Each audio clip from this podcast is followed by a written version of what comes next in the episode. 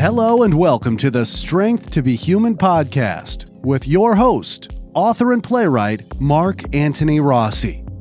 In our fourth year, we continue to explore the meaning of being an artist in an ever changing digital world. Now, without further ado, here is your host.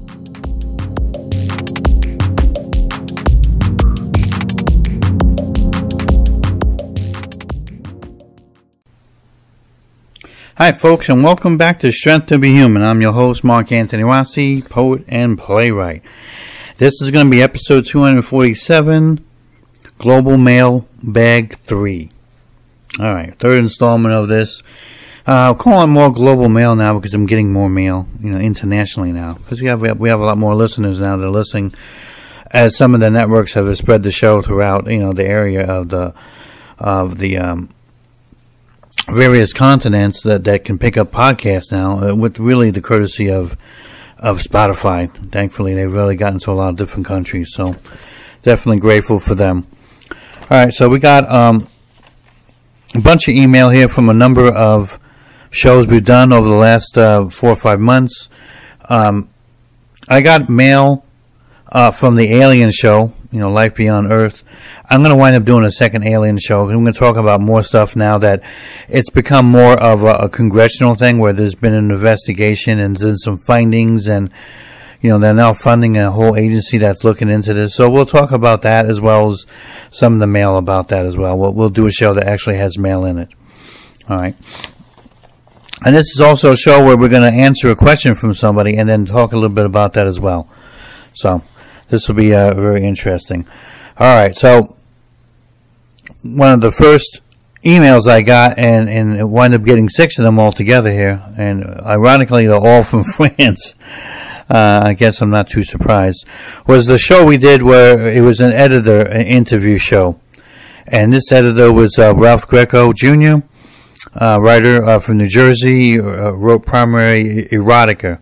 He wound up um, editing an erotic issue that would get put out by uh, the Canadian magazine uh, Grand Falloon. And, you know, full disclosure, they published me a year ago. Not, not erotic. They were just, just doing that one episode on that, or excuse me, rather, the one issue on that. And I got another thing coming out in the fall this year as well. But again, not really erotic. But, um, they wanted to do a, a speculative fiction uh, issue that also included uh, erotica. So people did sexual situations and in speculative fiction, even some science fiction. And uh, I guess they picked him for it because he's somebody that's really an authority on that subject. So we had a number of emails in about that. It looks like that was a show that did well in terms of, you know, people downloading it, and thank you. And we got some interesting comments. All right, first one here. It was a typical American interview on sex missing passion and details, but at least you made an honest attempt. Thank you very much. Um, slight uh, bit of criticism there, but you know I'm not too surprised. Yes, and, Americans are always uh, they're always uh, I don't know I think they always surprised or flabbergasted when somebody calls them you know conservative on sex, but um, I can certainly testify to that because uh, I've lived overseas and if you lived overseas as long as I have, you know, five years, you'll you'll see the big differences too, and you'll come back and go, "Wow, we are kind of backwards on a lot of that stuff," and we are. So I can see why they're upset. But hey, you know, anyone who knows me knows that whether I'm operating the literary journal Ariel Chart or my own writing or even on the show, you know, sex and, and romance, they're not exactly big topics for the show. That is not. I'm not. I'm not terribly interested in those topics. Uh, I'm sorry. I just just the honest truth, and uh, you know, I don't think it makes me a, a weird or a boring person. In, in fact, if anything, the way society has been going, uh, I, I probably stand out a bit. Probably seem almost like a rebel. You know, you tell somebody, "You want to be a rebel today? Don't talk about sex." okay, uh, don't curse a lot, and, and, and, you know, and try not to be a racist. Okay, and and that will uh, make you a rebel because that seems like what all people want to talk about these days. All right, next one here. Uh, question number two. I found this one to be refreshing, and Mr. Greco goes against stereotype on people's expectations of erotic writers as creepy basement dwellers. He was sharp, personable, and talented in other areas. I plan to order this issue. Well, thank you.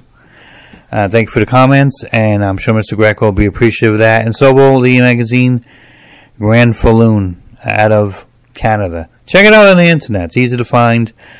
Uh, besides the issues that they um, will mail to you if you purchase them, at, uh, you know, at a fair price, uh, they also have a free one that they put on the internet as well. So you get to see, you know, a bit of what they're doing and, and, and sample it, and then you know if you want to buy it or not. But I think you'll be extremely impressed with them. They they really have a first class operation going on over there. Okay. Next one here. When I consider the topic of sexuality, I don't immediately dial up Canada. No offense. Hope this means their icebergs are melting from the heat and this magazine is burning a new path. Bravo. Okay. Now, I've mentioned this before and it bears mentioning again. Remember, I have a lot of people who write in that are not always from an English speaking background or country. You know, and sometimes I have to do my best to understand what they're saying or even referring to. And this one I understood they were what they were referring to.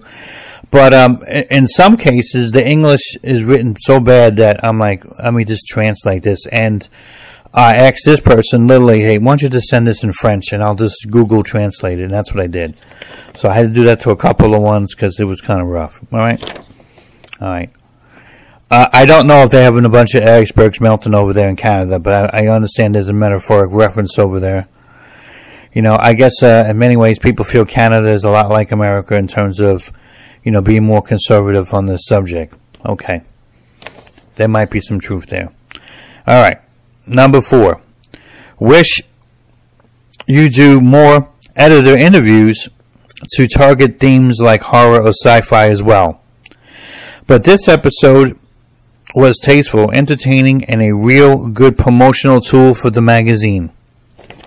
Thank you. And yes, um, I've always had that idea in mind. Okay, but you have to understand it's not always easy to arrange interviews in general with writers, let alone with editors. That's not an easy task. Some editors don't even want to be on record. And some editors are writers, and if anything, they would rather just talk about their writing than talk about other people's writing or how they manage a magazine or what they do, you know, in the magazine and what the magazine's about. So it's harder to get somebody. But yes, I'd like to be able to get a hold of someone that's doing some science fiction. That'd be great. Maybe somebody that does some horror, you know, etc., etc. I have no problem even doing romance. Wouldn't bother me at all. Okay. But you know, until then, you know, I just I just do my best to put my feelers out there so I can get a hold of somebody. You know, but um, I'm looking forward to doing the same thing you're talking about. Believe me. All right, number six, and the last one here on this particular uh, interview. I have to admit, I was surprised to see the title of the show. You obviously steer away from romantic or sexual subjects as a personal preference. You were comfortable with the material and asked strong follow-up questions. Perhaps you tackle perhaps you tackle romance as a theme in a future podcast. Okay, I see what, what I was trying to interpret there. Yeah, so yeah, and I, yeah, I I'd like to do that if if I get somebody that has a real um a real grasp on that subject and you know a real authority, maybe has some experience doing some of that. Why not? you know, just the, just the trick really is to try doing and something that's that's going to be interesting. And, and again, I'm not saying that romantic stuff or romantic writing isn't interesting. It's just that to me, it isn't particularly interesting. So, you know, I would want to make sure that we do something that would make the show interesting at least, so that people would learn something and, you know, get a get a, a, a little education out of it. So, hopefully, my mind is open to it. Okay. All right. I'm hoping I get more emails on this show because it was one of my favorite shows in a while. Uh, it was a Mind Speak show. Um, is Sleep Living? Okay, episode 240, but we only got one. No, I'm sorry. We got um, we got three. Yeah, we got three on this one, but uh, I, I, still express that I wish we had more, but we didn't. All right. Uh, one of the best broadcasts I have encountered in ages on this subject. Appreciate the philosophy and thinking behind these ideas. The question on whether sleep is a temporary form of death is radically interesting without delving into science fiction. Well, thank you. Yes, I know it, it really is something that was that was interesting. You know, believe it or not, uh, without trying to sound weird here, okay? Sometimes when I come up with some of these ideas and I put the show out, it, I wind up even surprising my, a bit of myself when I do it because I'm like, yeah, that really is something and, and really is quite original and, you know, has some interesting angles that even when I was putting the show together, I wasn't really fully expecting. So, yeah, I, I agree well that it, you know, it is kind of interesting. Whether it's some kind of a form of death or not, I don't know. It could be a more metaphorical, uh, you know, way of looking at it, or there may be some interesting spiritual connection or truth to that.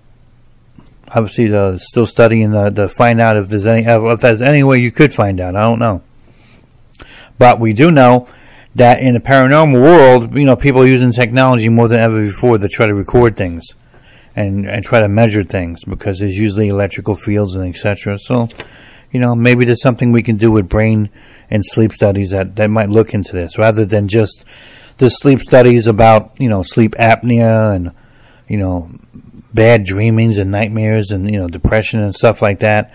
You know, they have sleep studies for that. Maybe one day somebody can do sleep studies trying to like, you know analyze this. You know, what's happening? Are you living? Are you in like some kind of temporary death? So, yeah, it would be interesting. And then, you know, I'll keep you, uh, uh, uh, you know, posted on that if we, we find anything else out. All right. All right. Question number two. Uh, believe it. What does it say? Believe it. Oh, okay, okay. Yeah, I believe I was wondering about this subject myself. Believe it or not. That's what they're trying to say. Okay. Almost as dreams or dimensional messages you can't receive until your conscious self is shut down by sleep. Yeah, yeah, we're kind of going in that direction with this. So, yes, thank you very much for that. And yeah, I'm, it is a, it is a real believe it or not over there, but it's a mystery that was interesting to explore, and I'm glad we were able to do that.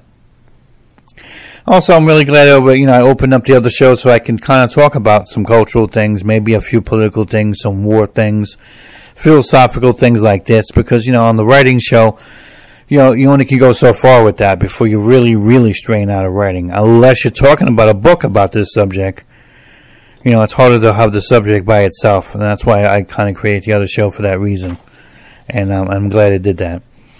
All right, uh, episode number three on this um, is Sleep Living. Beautifully thought out. This is one of my favorite shows, and I continue to share it with friends. Yes, thank you. It did well on the downloads, and apparently uh, it also did well on, on, a lot of the commentary here, and thank you very much. All right, what do we got here? Okay, yeah, we did an interview with uh, Thomas uh, Wilmain, okay? Episode 244. Uh, well downloaded and, and, got some great comments on that. Thank you very much. Hopefully, we'll get more in the future. We got two of them, and that's great. Uh, if you recall, he's the writer that um, wrote a lot of short fiction. It's interesting, and, and I really like it. It fit perfect with our Ariel Chart and what we're trying to do. But he, he's more known for the. Um, the nonfiction, uh, sort of like semi memoir book, um, uh, The Dark Side uh, of the Moon. Um, my life in the National Security Agency. Uh, this guy is a software engineer, and a, he also is somebody that um, I believe did some professorial work, and he did some work for the National Security Agency for a while. And um, he talked about that in the book, and we talked a little bit about that on the show as well. Okay. I thoroughly enjoyed this interview. You should have a follow up with him to learn more about his new life now and his viewpoints involving listening to communications as a profession. okay, thank you for couching that. I mean, you only can go so far with something like this in an interview anyway, because, you know, a lot of the stuff that, that's being done is classified. You know, they're not really going to talk about, you know, the techniques or who they're listening to or whatever like that. So, you know, I'm pretty sure in the memoir, although that some of that you know, can be discussed, and I'm sure he's done that. But again, you don't want people like you know revealing too much of the book. There, they're also trying to sell. So you know, it, it does give me some challenges when you when you do show like that. But you know, I'm I'm still open to, to all kinds of different writers, and there's nothing wrong with him having on my board, even though he only could do so much. And I'm sure he understood that as well. But I'd like to have him on Gone Again, believe me. All right. I wanted more of a spy thriller, yet happy with the interview and how two people with intelligence backgrounds interact in an age hostile to surveillance.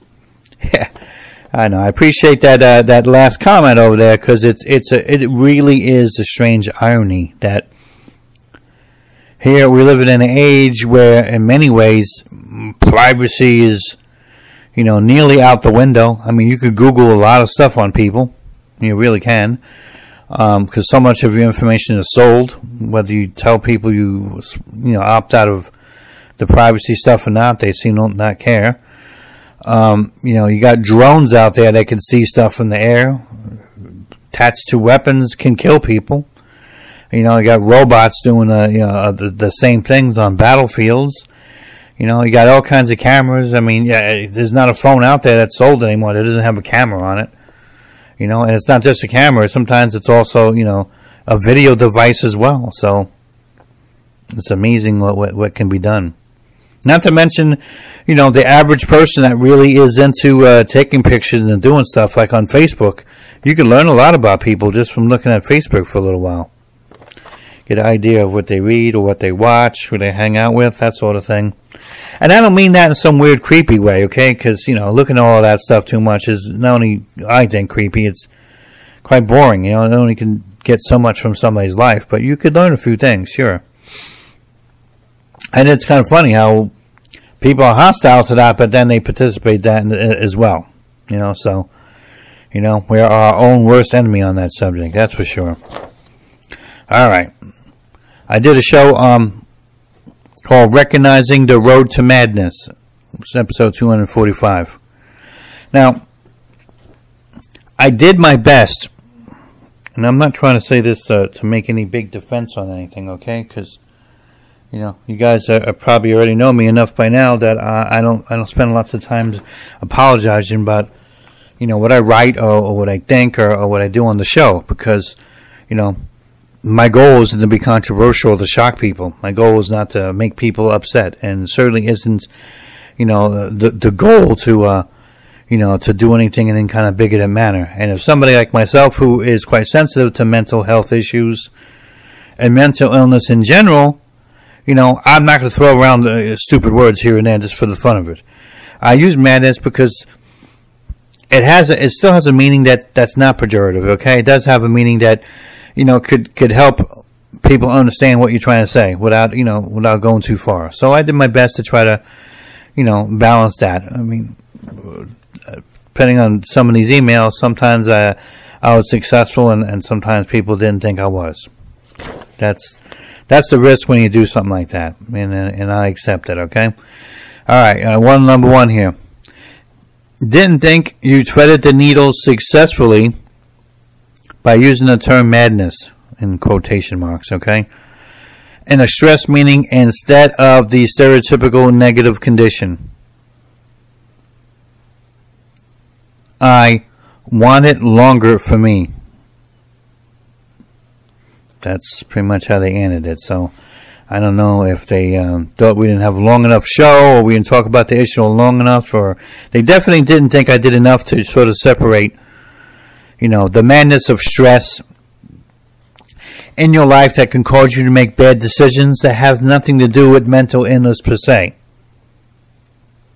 It's those temporary issues, and I don't mean I don't mean temporary insanity because again, we're not going there with that particular show. But we are going where you can have those kind of days where you know you the stress got in the best of you because maybe you're not feeling your best or possibly you didn't get enough sleep you know you've had something you know traumatic happen during the week and, and that's continuing to you know alter your emotional perspective on things and you wind up making bad decisions and making the way the week or your life worse for a while. That happens to people. Happened to me you know a couple of times. I was talking about that You know, but um, for what I just told you about that I'm talking about, it's not exactly easy to come up with a clever, snappy title that would be interesting for people to check out. Because remember, I still have to do that as well. When people uh, see something like this, because eventually the, the internet drives this as an index for these shows, because I have titles to them. That's how you get people to listen to them more. You know, you can't really come up with something that sounds uh, way too tame because who's going to be interested then? That's just the truth of the matter. It's it's part of marketing, again. But even as somebody who has to do the marketing for this thing, I do try to be as careful as I can because, like I said, I am sensitive to that, and I'm not trying to, uh, you know, be exploitative if I can avoid that. All right. All right. Number two. As usual, you jump in on the subjects others are afraid to think about for fear of ridicule. I got a lot out of the program and applaud you. Thank you. Appreciate that very much. I tried to put a lot into that. I really did because uh, I thought it was interesting uh, subject to uh, talk about. You know, with the understanding that you know you're always going to do something that if it's close enough to a minefield, you know, you you might accidentally step on that mine now and then on the show, or you might bring somebody into that area where they, you know, like the the previous emailer, you know, they don't think he was successful. Maybe it's more sensitive to them than others. I don't really know. But I really thought I did the best I could on that. You know, and that's all I can tell you on that. Thank you very much. And thank you to the other person for emailing and letting me know. I appreciate that. You just, it sticks in your mind later on when you do something that you, you know, okay, let's double our efforts if we can. Okay? All right. Number three. Burnout and stress are not necessarily signs of mental illness, yet can still be detrimental to one's health and need to be recognized and addressed. That was pretty much the email. There was a little bit before that. I, I deleted out because it was just a bit rambling and you know this is this is more concise. I appreciate it very much. It does help me um, to understand what you were saying and, and it helps really to frame what I thought very well what the show was about because that's really what it was about. Trying to trying to recognize that. All right. Number 4. There are roads to madness too many follow for too long until they reach a crisis point. Speaking as a nurse, society needs to take a measurement of their tolerance levels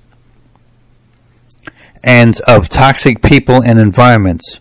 This show is a healthy reminder of that public service message. Yes, and I, and I agree. In, in a way, I was trying to, you know, come across in some kind of a public service way, you know, without trying to sound, you know, too stale too boring or too clinical, as they, as they say. So I, I was hoping I was making it as interesting you know, also uh, trying to be accurate about the facts. You know, a bit of entertainment and now and then because you could do that with that. But uh, yeah, I definitely had the public service in mind when we are trying to do a show about that. So thank you for that. As a nurse, you probably uh, seen a lot of these sort of things, or you know, probably had a lot of these things. People forget that more so than doctors, you know, nurses in the medical field, they have to have more of their time involved in patient contact than doctors do. So therefore, you know, they communicate more with them and they absorb more. And in many cases, they, they see more of the injuries and the wounds and the pain and the, the suffering that people go through.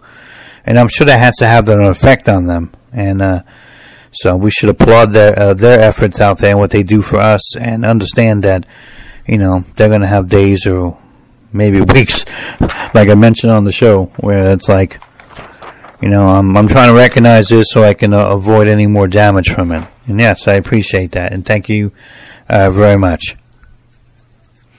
So I got a question from someone that said, in in a nutshell, talk more about your recent efforts on obtaining an agent for the book that you've been writing. And I'm still going to do like a, another agent show, but you know, until I get some more concrete stuff, you know, uh, to make a show that long, I'm going to hold off. But I will talk about some of the answer the question. It'll help fulfill some of this show and still answer the question. You know, and maybe I'll use some of this again when I make a second show. But you know, it's harder on on those type of subjects to have another show about it. You know, to have a sequel to it, unless you have more really to add to it, because you don't want to completely repeat yourself. And you know, I don't want to like get anybody uh, upset in the industry. But you got to be honest, and you know from a writer's perspective, you know, you, got to you got to tell what you see and what you know, and obviously what you hope for. All right, so it's safe to say now it's been about, you know, on a full time regular basis, uh, submitting and all that, about a good, yeah, seven, like seven and a half months. Okay, so when I did that that first show about the uh, about you know how to get an agent and what I was doing, that that was a lot of I guess you could say the, the technical side of how to do that, you know, what you needed to do. And we'll go over that real briefly here, but then we can talk about some of the things that's happened that I've learned that has been useful and uh, how I continue to go forward, all right? Now, you got to have a query letter. And a query letter is it's almost like a combination letter of a mini synopsis now, you're going to have some agents that are going to ask you for a full synopsis, which is about a page long. Literally, a really a good breakdown of the book. Uh, whether it's um, nonfiction or, or uh, a fiction like novel type of book, you know, it's to cover a lot of the chapters and, and uh, really covering from the beginning, middle, and the end of the story. It's almost like you're trying to give them everything in a nutshell. You maybe you did 250 pages book and they want it in one page. That's a full synopsis. But in the query letter, you're going to have only a paragraph as a synopsis. This is a mini thing about the book. Generally, what you're trying to do with it. You know, it'll, it'll have an introduction about um, who you are. Maybe there's a little bit of a bio information in there. Um, you'll you'll mention about how long the book is. You know, um, usually they want a, a couple examples of maybe something similar that's out in the marketplace. You and your contact information. That that's pretty much it. Most agents, that's all they want to hear from you is that. And I'll talk to writers, and you know, you'll you'll hear writers, and you'll probably say this yourself if you haven't said it already. Man, I'm going to be judged by this. Uh, yes, you'll be judged by one letter email that you send. Almost a great majority of the agents that you talk to, and even publishers, because there are publishers out there that don't require an agent that you can actually communicate with as well, and they want the query letter. So unfortunately, that's your judgment. So if you don't learn to write something that's interesting, that really kind of gives them the information they want, and it makes it a good package, you can get the whole thing rejected just on the query letter. They haven't even read one word of your book yet. Not even one word. We can talk all day long about how this is fair or unfair, but this is standard. So, it, to me, I always tell people, you know, when you got something that's that, that universal and that standard, I mean, it's it's hard to call it unfair because it's just the way it is. You know, and you just have to learn to uh, you know navigate that. It's not really going to change. Now, from there, you might get a response back, uh, and I can tell you that I have. I've gotten like I think about eight different responses back so far, uh, meaning either, um, hey, um, let me see a synopsis now and a couple of chapters. Or let me see uh, a couple of chapters. Or let me see 25 pages or 50 pages of the book. Or, and, you know, at least two cases where, where publishers send us the entire book. You know, you do it, uh, it's an attachment from Word or possibly a PDF. You know, you have to have both of them on hand because you never know which one they're going to ask for and and that's it, and you send it out. So that's if you get that next, you know, um, inquiry, more more times than not, it, they're they're looking at a, a sample of your book. You're not always going to get people asking for the full book, full book. It doesn't happen that often. You know, then now you have somebody reading some of your book. So that's usually going to be the very beginning chapters of the book so you can't skip around or whatever. They just want to see how the book opens up. And I'm sorry to say, you know, if you have one of those books that start off slow, don't really match enough of the synopsis, or it just hasn't gotten enough to, I don't know, whatever money shot they want. you know, talking like Hollywood here, or um, whatever plot point that they found maybe interesting in the query that now they're looking to read and see. You know, we can get rejected just on the spot from that.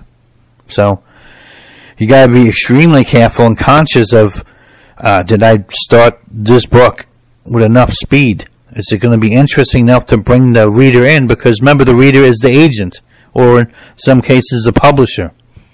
That doesn't require agent. So that's something you might have to rework, redo, reconsider before you send out. Because if it isn't the kind of speed, or doesn't it doesn't grab them and pull them in, they're going to reject you. Sometimes they'll literally tell you in the rejection you know, I just didn't connect with this, or this didn't pull me in, or it was an interesting idea, but you know, I don't think I can represent it. I, don't think I can how I could sell this. You know, you're not you're gonna you're not gonna get from people who literally get a thousand of these things, and I'm serious, that many. You're not gonna get another chance. They're not gonna say, you know, I I think the overall concept is interesting. You know, maybe this was a little slow. Let me see the rest of the book, and I can make a decision. Nobody does that. Would be nice if somebody could do that and maybe give you more consideration of the whole book, but it just simply doesn't happen. If you hear somebody that it happened to, it's an extreme rarity at that. I'm serious. Or it might have been that referred somebody referred them. You know, maybe they met an agent at a, at a conference, which happens sometimes, or you know, possibly uh, another writer they know who's been published, you know, recommended them. So if they sent the sample request in and the person said, I don't know, maybe I should look at the rest just because, you know, they seem interesting at the conference or the other writers said this people were, this person was really good. You know, other than that, you just, you're not going to get another attempt. That's just the way it is. Now, uh, some agents, uh, well, some agencies will say in their guidelines, you know, um, one rejection from one of us is a rejection from all of us. Because, you know, when you're in an agency, it could be anything from two to like 20 different agents, depending on how big it is, covering all kinds of different fields. All right. So sometimes it'll say that, and then that's it for you. You might as well just mark those people off. Others will literally say, hey, you give it the time, we get back to you, we don't want it, then you're now free to send, send it to another one of the agents that work here in, in this agency. So depending on how many are available in that particular uh, field that you're in, you know, if you're in literary fiction or horror or romance or nonfiction or whatever, whatever, you know, how many you got in there, that gives you a few more opportunities possibly to, you know, maybe impress somebody else. So consider that. So it's not like that whole agency is down the drain now, but generally, you know, if that they have that if they have that position, then that's where it is. I found out because I've I've queried uh, over 300 of them so far.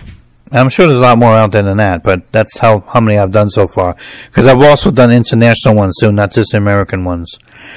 Um, I found that uh, I didn't get that many say that. It's a very, very small handful. So most of them are pretty good about letting you come back. They don't want you to do two of them or three of them simultaneously. They don't do that. That sort of thing they really frown on. It might happen every so for accident, but if you know you keep it a tracking record, you, you should be able to avoid that. And you want to avoid that. You don't want to upset people, making them think that you know you're you're being disrespectful, you're rushing things, or you know make your turns count when they come up. All right, just try not to do that. All right, that's all. All right.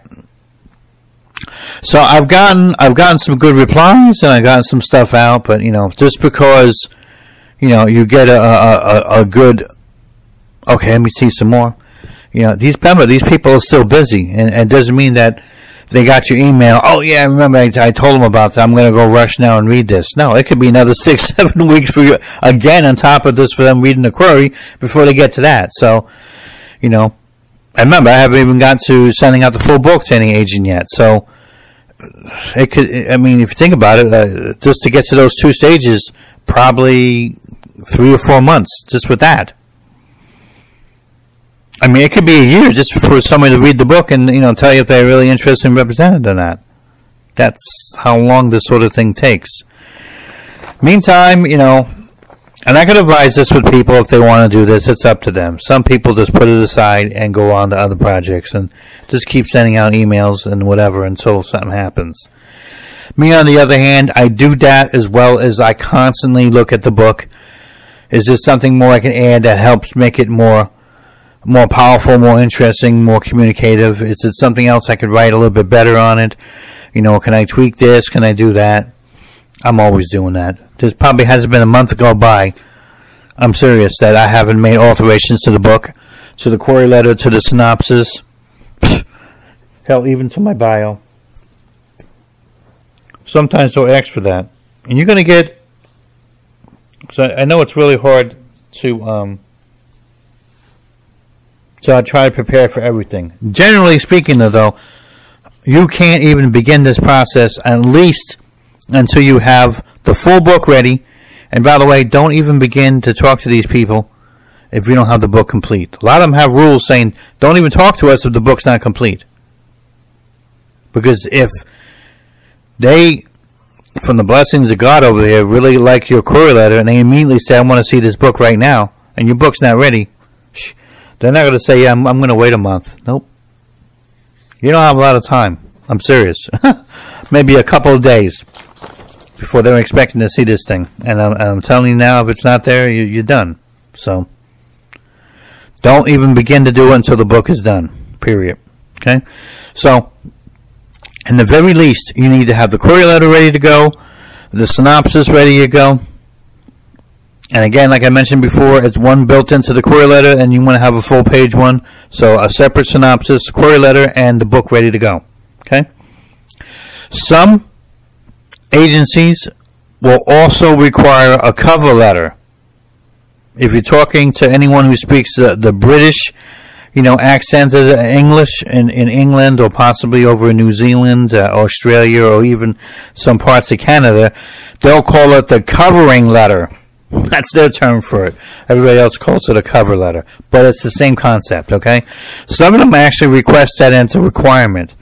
So, um, you won't find as much of it. Uh, in fact, um, I've never really found uh, an American agent, and then a few in France too, in Germany, that required it. Almost none of them even asked for it at all. If you want to include it, and you know, start off your whole email with the cover letter, and then do do a query letter after that you know, and then maybe even attach an attachment of some sample uh, if they allow that in, you know, in their guidelines. You could do all of that in one email, and that's fine.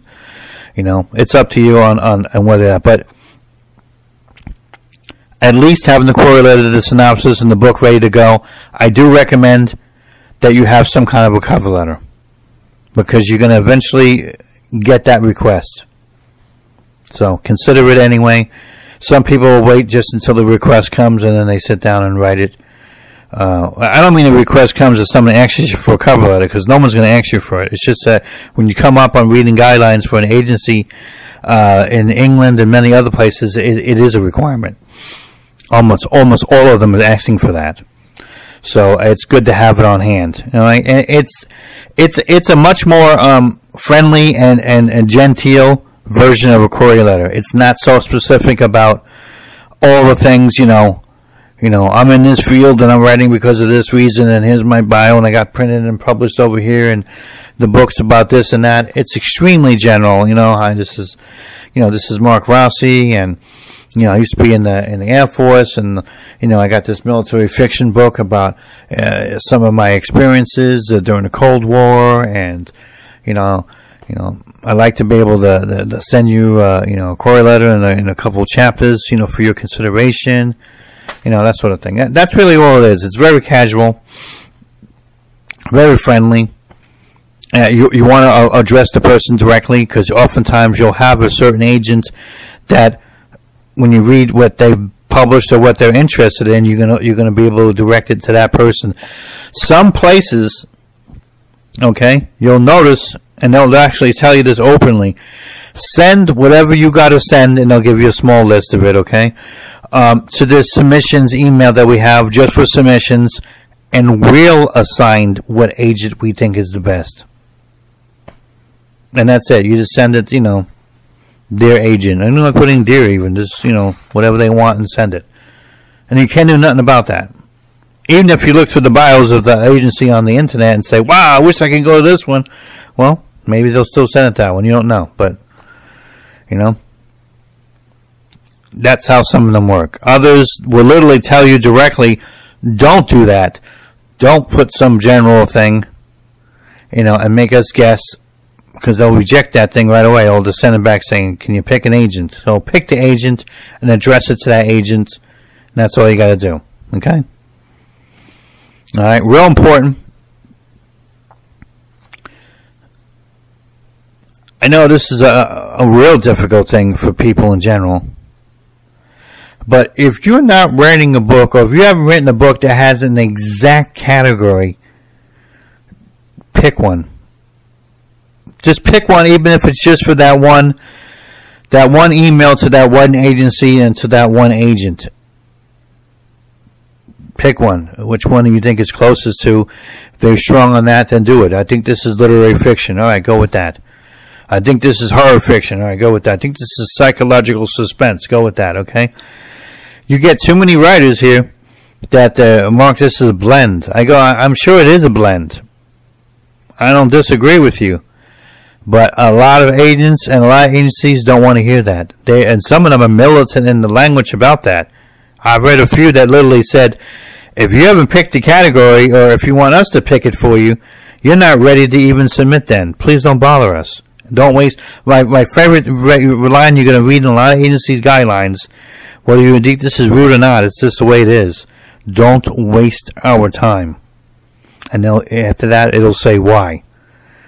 You know, uh, why? Because you're sending it to uh, a category they don't represent. Because sometimes you'll you'll go to an agency and they'll literally say, "We only represent adult fiction, youth fiction, and kid books."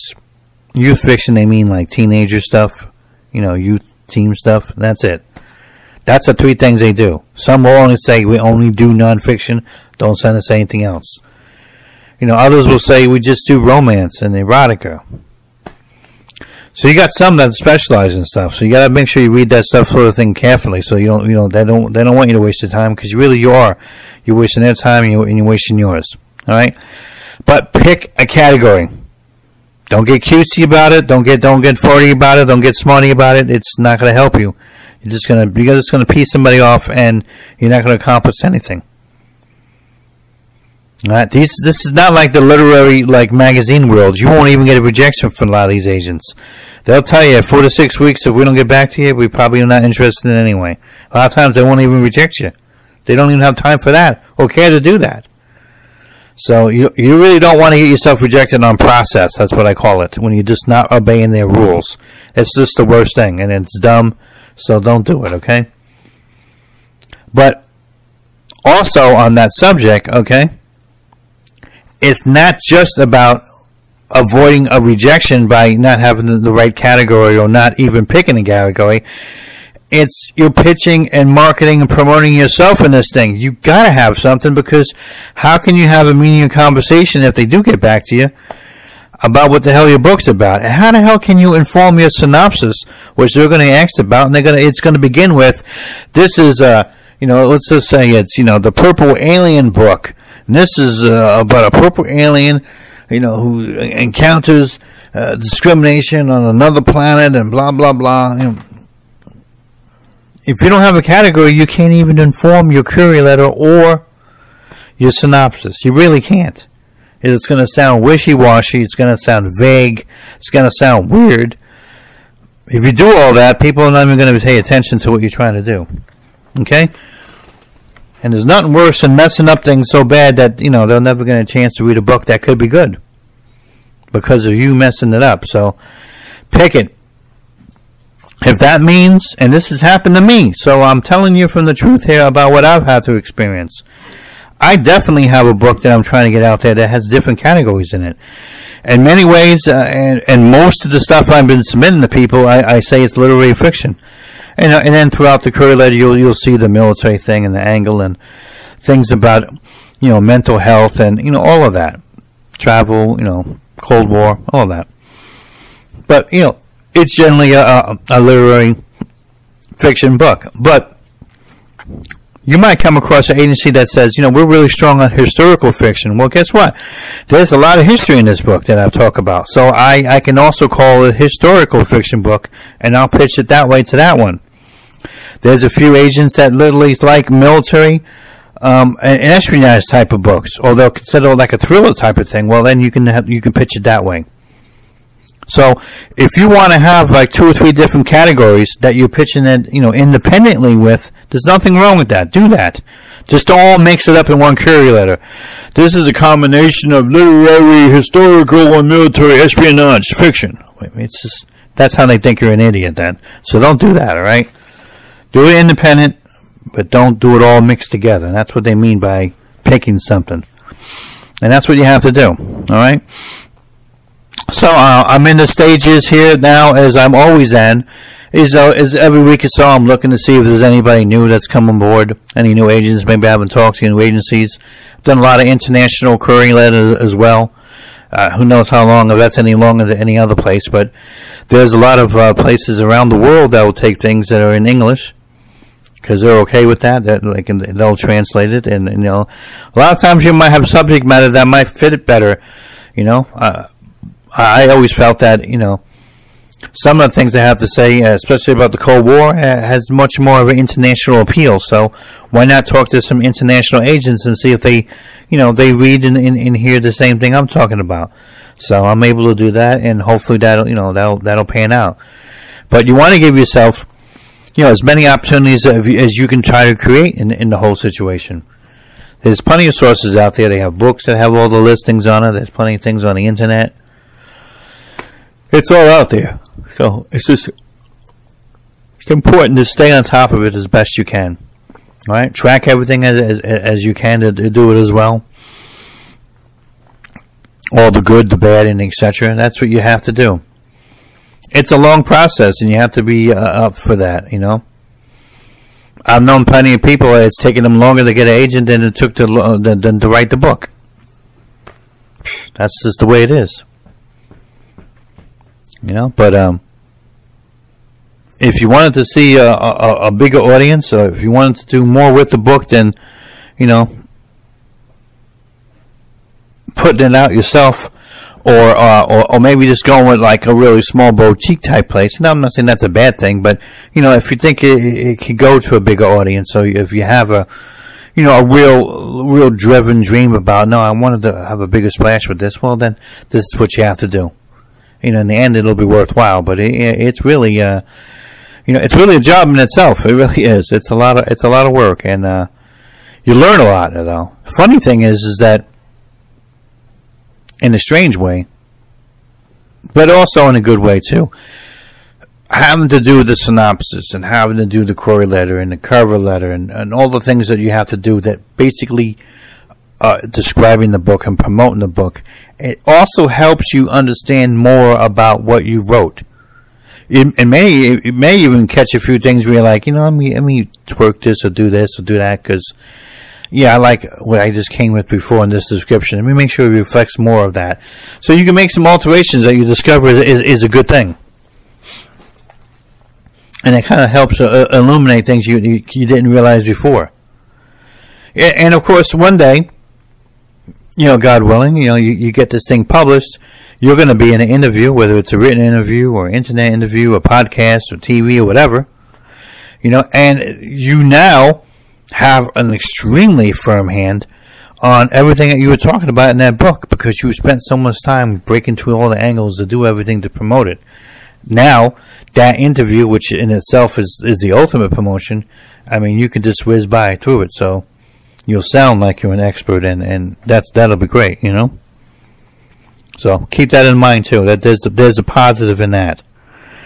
All right, like I said, once I learn some more, I'll, I'll have another episode on this. In the in the meantime, hopefully that helped answer you know your question about this and and, and, and all that I've been I've been going through on it.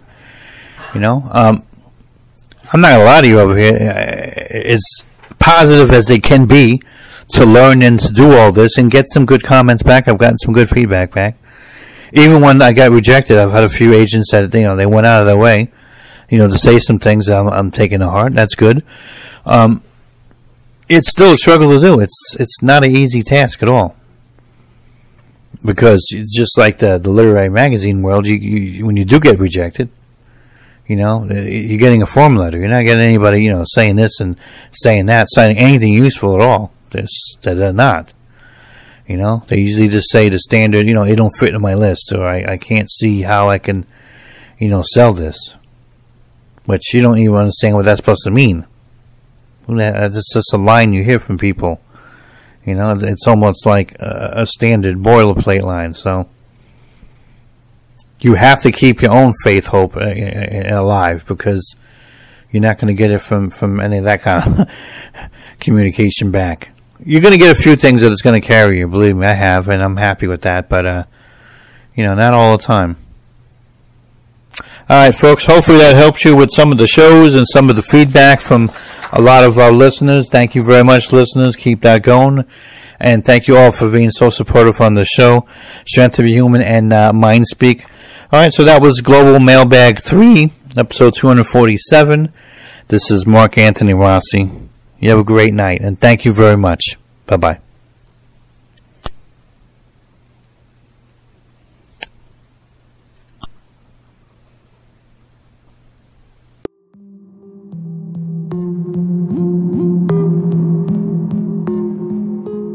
Thank you for listening. Follow the show and support our efforts by visiting our sponsors at www.strengthtobehuman.com or purchasing an ebook at www.somapublishing.com.